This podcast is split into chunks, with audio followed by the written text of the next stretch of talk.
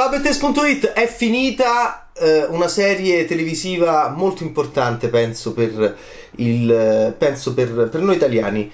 Mi veniva da dire appunto come al solito per il cinema e la televisione italiana, per il prodotto audiovisivo, per l'industria. È finita Romulus, 10 episodi eh, di quasi un'ora l'uno, 50 minuti di media, 52-53, diretto, una serie diretta da tre registi, Matteo Roveri, Michela Laik e Enrico Maria Artale una bellissima produzione, una bellissima idea di fare.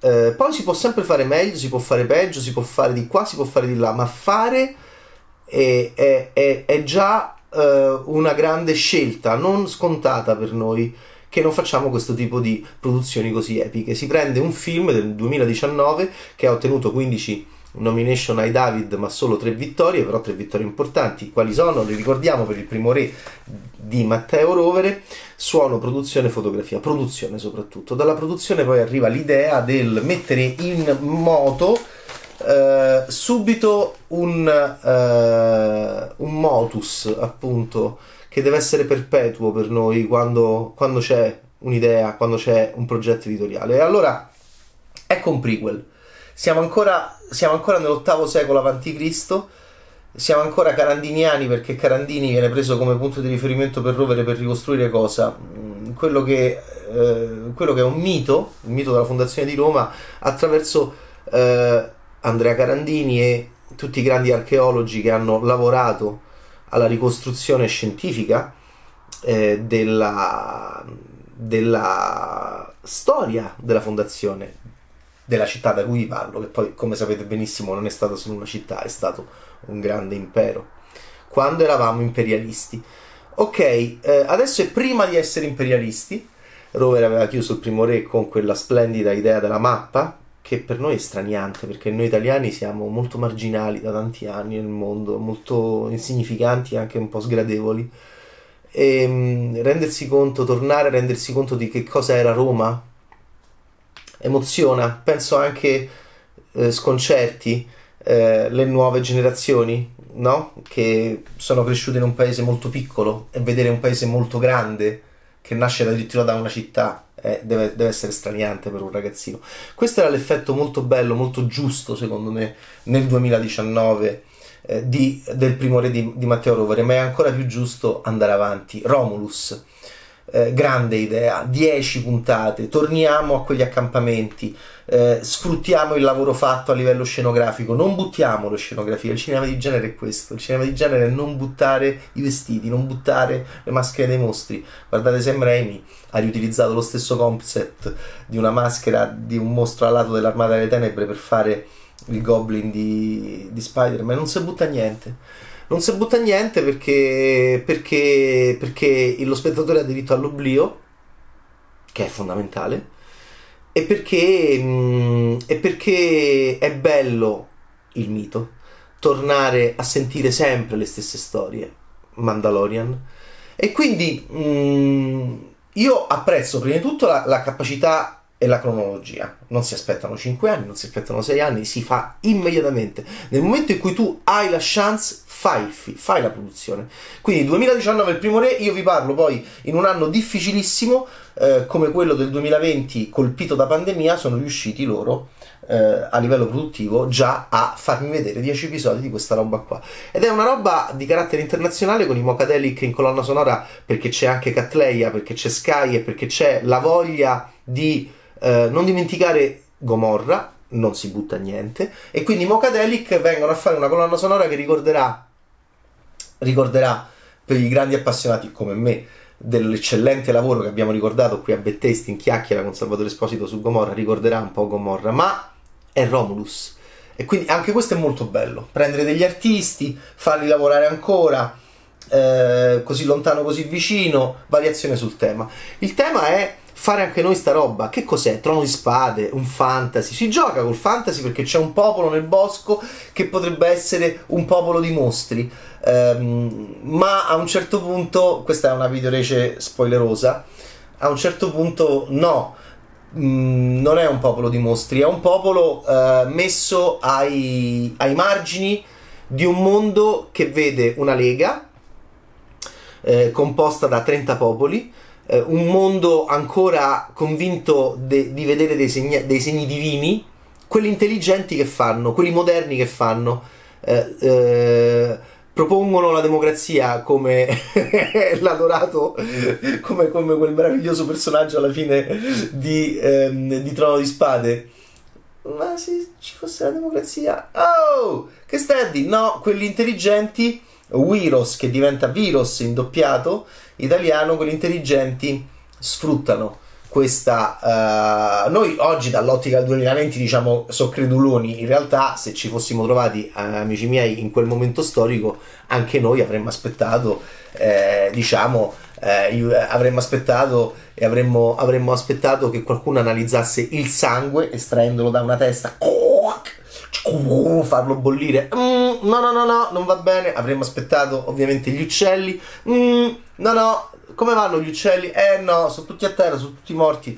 E avremmo aspettato ehm, e avremmo delegato ad alcuni personaggi all'interno della nostra società che cominciavano a, a, ad avere questo ruolo, gli indovini, avremmo delegato a loro eh, alcune scelte, deresponsabilizzandoci e responsabilizzando gli dei. Eh, ma quali dei? Il tuo o il mio? Nascono nuove divinità, nascono nuovi eh, popoli eh, il, la serie è, devo dire, molto divertente perché io l'ho vista, ho visto 8 puntate in proto latino e ho visto le ultime due puntate in doppiato. E intanto voglio dire, è diverso. Il proto latino è molto più intima, è molto più fragile, è molto più sussurrata, è molto più. Mm, è affascinante la differenza.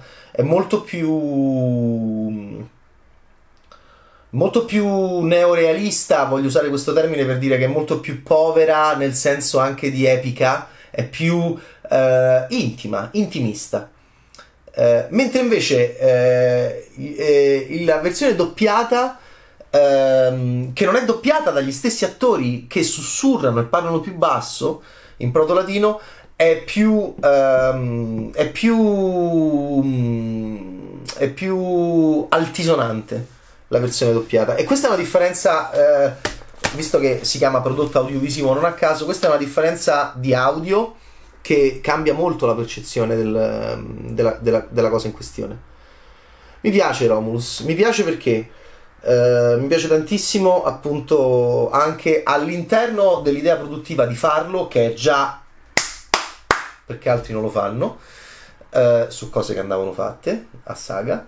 E, e poi che cosa vado a fare? Vado, vado a prendere tre attori giovani che vengono rispettivamente da film a volte visti, a volte poco visti, a volte amati, marginali. Uh, The Startup, che è un film che io adoro, che ha una delle battute più belle, eh, ma ovviamente è prodotto da Barbareschi, quindi alcuni lettori del prodotto audiovisivo italiano ovviamente lo marginalizzano. Uh, invece è un film molto interessante dove c'è una battuta fantastica eh, e cioè eh, la, eh, vuoi fare l'imprenditore in Italia? Devi entrare in politica, è l'attività imprenditoriale più redditizia che ci sia.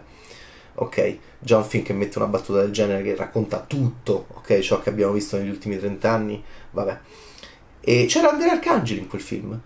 E, e c'era questo approccio molto all'americana di vedere l'eroe che corre, l'eroe che scala, che è in Italia e infatti, altra cosa rivoluzionaria di startup, ehm, il giovane eroe che paga, eh, dà dei soldi al padre. Noi veniamo da tutto il contrario nelle dinamiche familiari e socio-economiche della nostra Italia degli ultimi anni.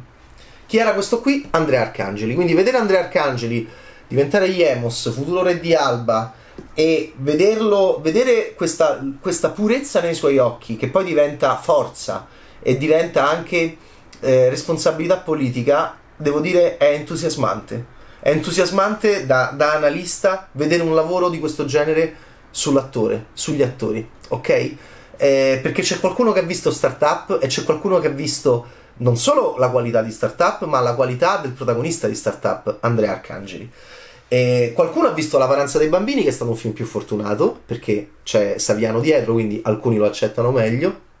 un buon film, molto di genere, forse anche un po' troppo di genere, come diceva Claudio Giovannesi, quasi pornografico nel genere, un super ragazzino, super fico, super labbra, super, super Anni Parillo, super Nikita, super uh, indistruttibile, problema, um, problema forte uh, del film, uh, diventa un capo gang di una gang di ragazzini, la paranza dei bambini.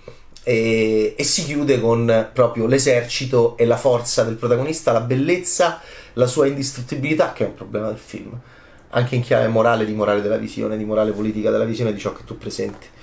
E mh, mm, eh, tanto che gliel'ho detto a Claudio Giovannesi che era un po' spaventato da questa mia analisi che io, alla quale credo molto. Beh, chi era lui? Era Francesco di Napoli. E tu prendi Francesco di Napoli, miglior sceneggiatura a Berlino, poi insomma, film eh, diciamo più eclatante di startup, meno ovviamente, eh, meno, meno diciamo outsider di startup e, ma c'è Francesco di Napoli e tu prendi Francesco di Napoli e gli fai fare eh, Wiros in proto latino, Viros doppiato, personaggio interessantissimo del nuovo, lo schiavo. Eh, insomma, mi ricorda il personaggio dell'Eunuco che io amo moltissimo in Trono di Spade, che è un comunista. Il personaggio dell'Eunuco ha un monologo, secondo me, eccezionale dentro Trono di Spade in cui spiega perché lui detesti re, perché lui è un uomo del popolo e lui vuole che il potere vada al popolo. E lui vuole e la sua azione è affinché in futuro il popolo possa votare democraticamente e quindi eh, lui non ha assolutamente soggezione e rispetto, ammirazione, stardom, celebrismo, consenso, quello che c'è oggi nei confronti di chi è uno, nei confronti di quello che è seduto sul trono, perché lui, eh, perché lui pensa e applica questa sua ideologia alla, sua, alla sua prassi politica, ehm, lui pensa che si debba pensare al popolo, ok? E, e questo è un personaggio eccezionale eh, di Trono di Spade. Eh, qui c'è eh, uguale, questo è uno schiavetto. Adesso, ehm, molto debole, io dico che Francesco di Napoli, nella mia percezione, ancora era molto forte per colpa merito ovviamente dell'ottimo Claudio Giovannesi e di quello che è la paranza dei bambini bom bom bom bom bom bom bom bom bom bom bom. È figo è figo è figo vince vince vince. È figo è figo è figo vince vince vince. A un certo punto si trucca anche da donna momento Nikita di Besson eh, va lì, ammazza tutti, silenziatore, cioè eh, fa l'amore, non ha problemi di erezione come gli stupendi protagonisti della Terra dell'Abbastanza di Innocenzo che si pongono il problema, ok, giovane gangster, eh, forse malessere? No, invece la paranza è bo bo bo bo bo pericolosissimo, molto, molto dritto, ehm, pericolosissimo se tu vuoi fare un film più ambiguo che non fai.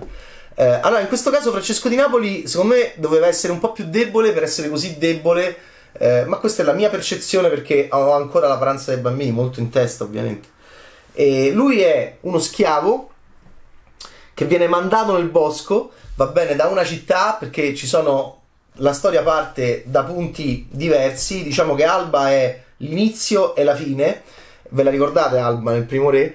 E, ehm, e questa alba è un'alba ehm, in cui c'è un problema di leadership che viene risolto e ci sono degli intrighi di palazzo e, e poi ci spostiamo in un'altra città dove, da cui vengono mandati dove, dove c'è il rito di mandare questi qua nel bosco che devono sopravvivere, che è la parte più divertente secondo me.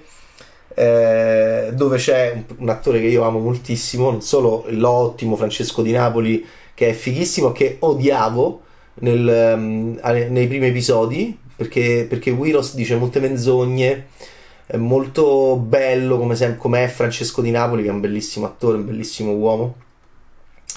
Eh, e a me mi piace da morire, eh, diciamo, la bestia la bestia che se porta dietro e che Silvia non è cattiva, no, questa la messa finita. Eh, a me Kneus mi dispiace quando schiatta. Io l'ho scritto pure a rovere. Gli ho detto Kneus mi era affezionato. Kneus secondo me è pure buono. Perché c'è il grande Gabriel Montesi che abbiamo visto in Favolacce, essere l'uomo bestia. Te voglio bene, quello che mangia, te voglio bene. Quello che ha quella smorfia ignobile mentre vede la cronaca nera eh, eh, quello che è il papà del bambino emaciato. Beh, Kneus si porta questi qua nel bosco. Eh, sì, vabbè, però a me mi piace da morire. Mi piace da morire, infatti, non... infatti quando succede qualcosa a Kneus mi sono molto arrabbiato. Secondo me perde molto la serie quando perde Kneus.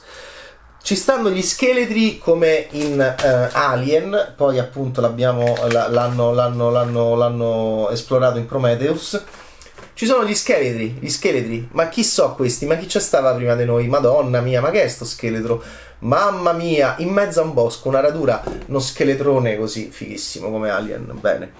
E poi ci stanno questi nel bosco che tu dici, mamma mia, oh, allora ci stanno i 30 popoli, poi c'è sta Alba che so i capi di tutti, non piove, va bene, c'è sta il re vecchio, eh, Numitor, bisogna cercare di capire che cosa fare. Yorgo Voyagis interpreta Numitor e lui io lo amo molto in Senza Parole, che è un corto stupendo dentro i nuovi mostri di Dino Risi con Ornella Muti che piace tanto anche a Paolo Genovese. Io e lui siamo due grandissimi fan di quel corto senza parole, proprio senza parole, che andrebbe rifatto oggi col terrorismo, un'idea geniale, grandissimo. Ornella Muti, eh, Iorgo eh, Voyagis. Qua è bello vederlo vecchio, eh, che non ci ha lasciato. È bello vederlo che fa Numitor. So cazzi, doppiato da Stefano De Sando in, eh, nelle versioni altisonanti che io ho visto due, due, due, due, perché mi piaceva tanto il proto latino poi ca- cominciavo a capire un po', ricordare i vocativi. Uh, uire, Yeme, Yeme, Yeme, Ye, Yeme, Yeme e Yemos in vocativo quando lo chiamano Yeme. Um, ed è Andrea Arcangeli. Poi c'è sta Wiros, che è Francesco di Napoli, che è sto ragazzetto scrocchiazzeppi che viene mandato in mezzo al bosco, vabbè. E poi c'è sta lei, oh, Marianna Fontana, che appunto, vedete come si lavora bene, tu prendi tre film, Startup non ha visto nessuno tranne sto coglione, poi um, La pranza dei bambini, dice sì, sì, sì, sì, l'intelligenza dice sì. Poi c'hai Indivisibili, ok, ok, il film è andato molto bene, David, perfetto, benissimo.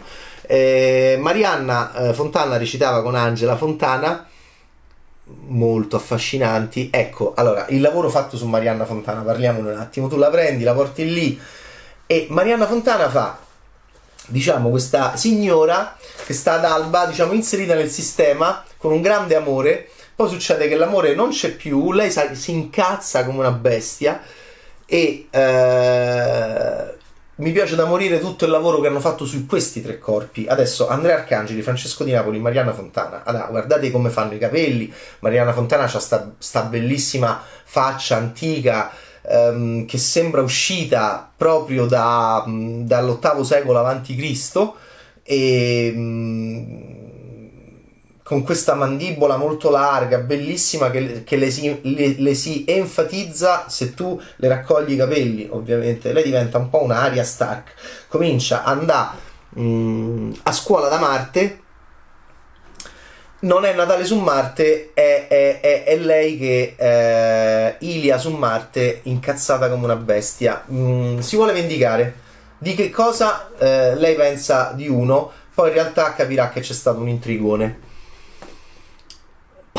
posseduta con la voce di, Paz- di Pazzuzzu. Sembra un po' la voce di Pazzuzzu. Vediamo anche Marianna Fontana che parla posseduta perché quando, come Aria Stark, aveva fatto tutta la sua. Eh, spade, tutta la sua, uh, diciamo, uh, scuola di assassinio, ecco, questa è, è, più brutale. La menano, la appendono, va bene? C'è, ci sono anche cose che abbiamo visto legate al cinema erotico, sadomaso. Eh, interessantissimo. A un certo punto l'appendono pure la povera Marianna. Fontana, Ilia, personaggio stupendo, arrabbiatissima, gnappa, però appunto che va lì con la daga.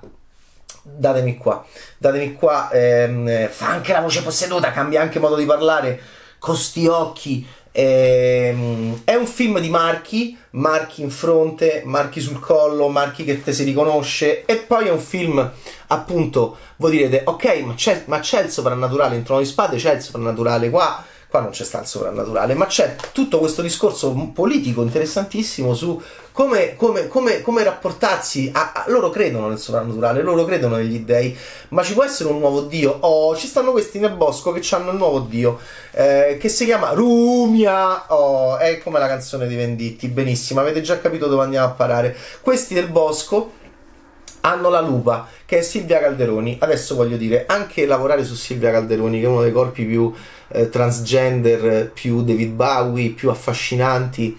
Eh, che grazie a Davide Manuli, l'enigma di Caspar Hauser, io vedo dentro il cinema dopo tanto teatro con Motus. Ehm, va bene, sta signora è, è un mito dell'underground. Il cinema ce l'ha anche portata davanti ai nostri occhi. Io la amo molto, Silvia Calderoni, la trovo indispensabile anche per la crudeltà.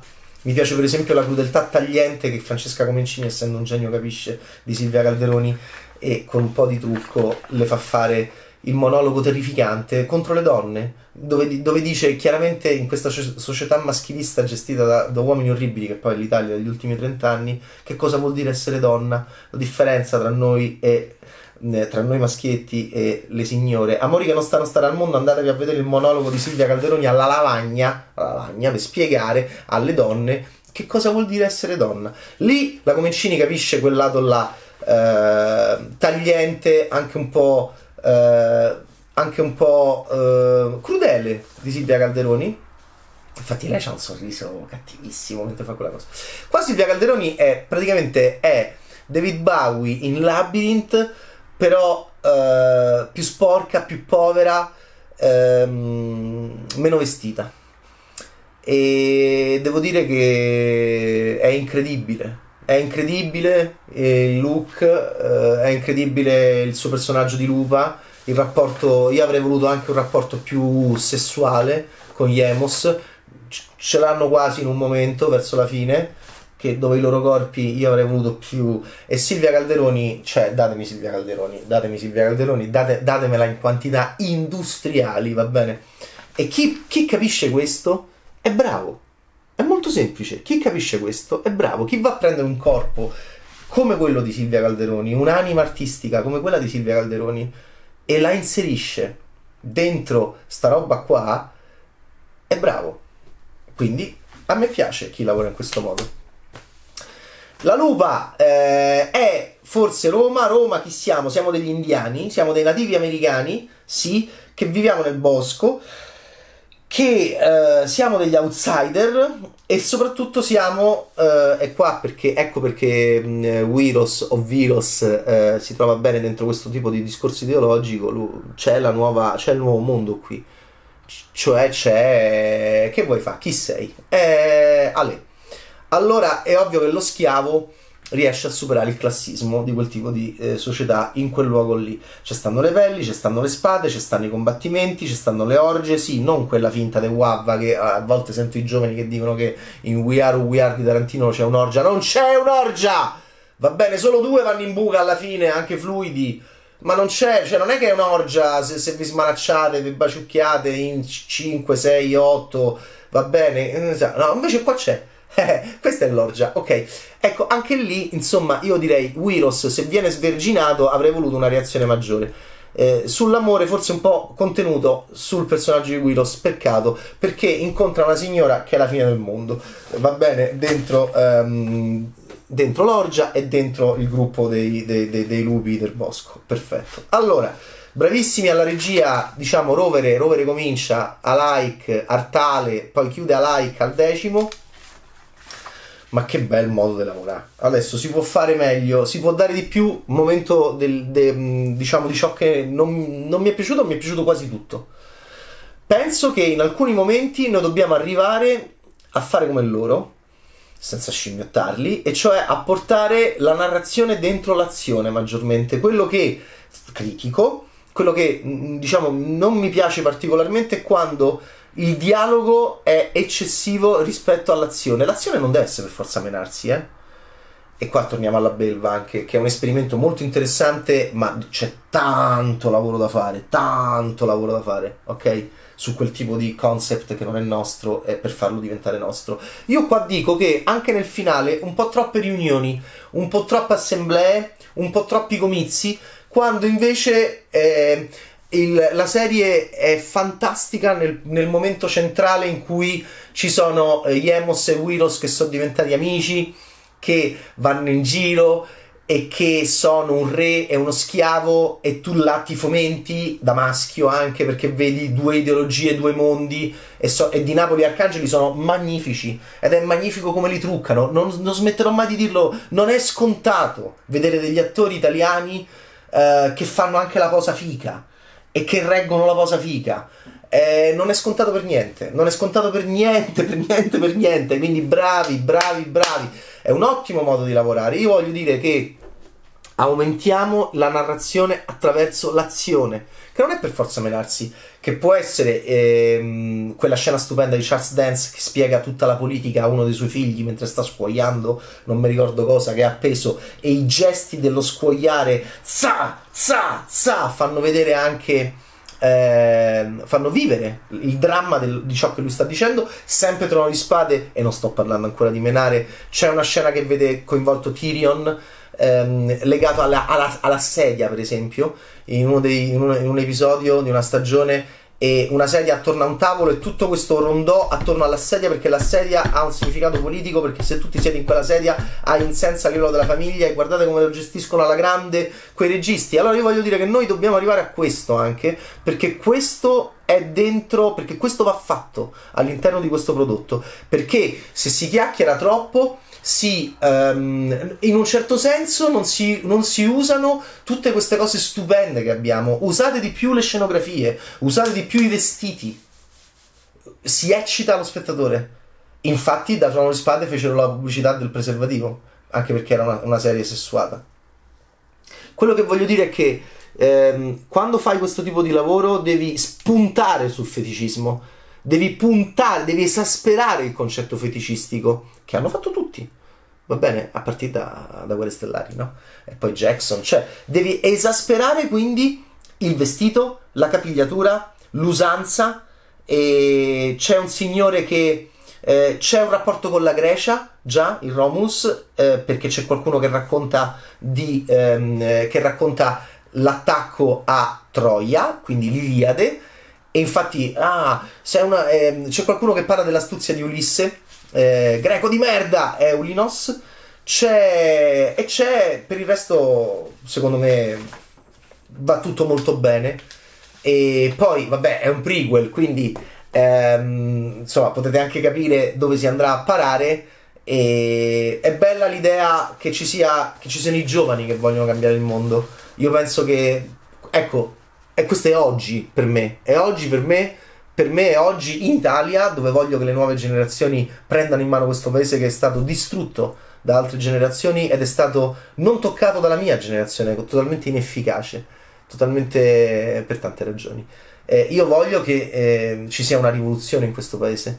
E quindi questa è una serie per me molto importante, io credo nella trasmissione di un prodotto audiovisivo commerciale in chiave politica, ci credo tantissimo, tantissimo, se no non, non amerei molto il cinema popolare che amo, eh, dei, dei, miei registi preferiti. Quindi quando vedo questa idea mi entusiasmo. Riguarda anche il mondo, eh. eh. sì, certo, può essere scontato, ma mai come adesso c'è bisogno di donne e c'è bisogno di giovani. E qui c'è una donna giovane insieme a due giovani. Sono loro tre, diciamo, la, il regalo più bello, no? Perché poi sono i protagonisti, sono proprio messi là. Per il resto, io voglio dire che anche di Sergio Romano, devo finire perché fra poco è finita, devo dire che anche di Sergio Romano questa serie, che è bravissimo nel ruolo di Amulius, in, nel suo sguardo ho visto tutto il... tanta modernità legata al potere, tanta modernità, eh, tanti sensi di colpa. Insomma, c'è tanto da parlare, continuiamo a parlarne di Romulus, ma per me è assolutamente più sì che no. Dobbiamo raccontare di più con l'azione, con i vestiti, perché questo è il grande cinema di genere che dobbiamo tornare a fare. Ciao, Bad Taste!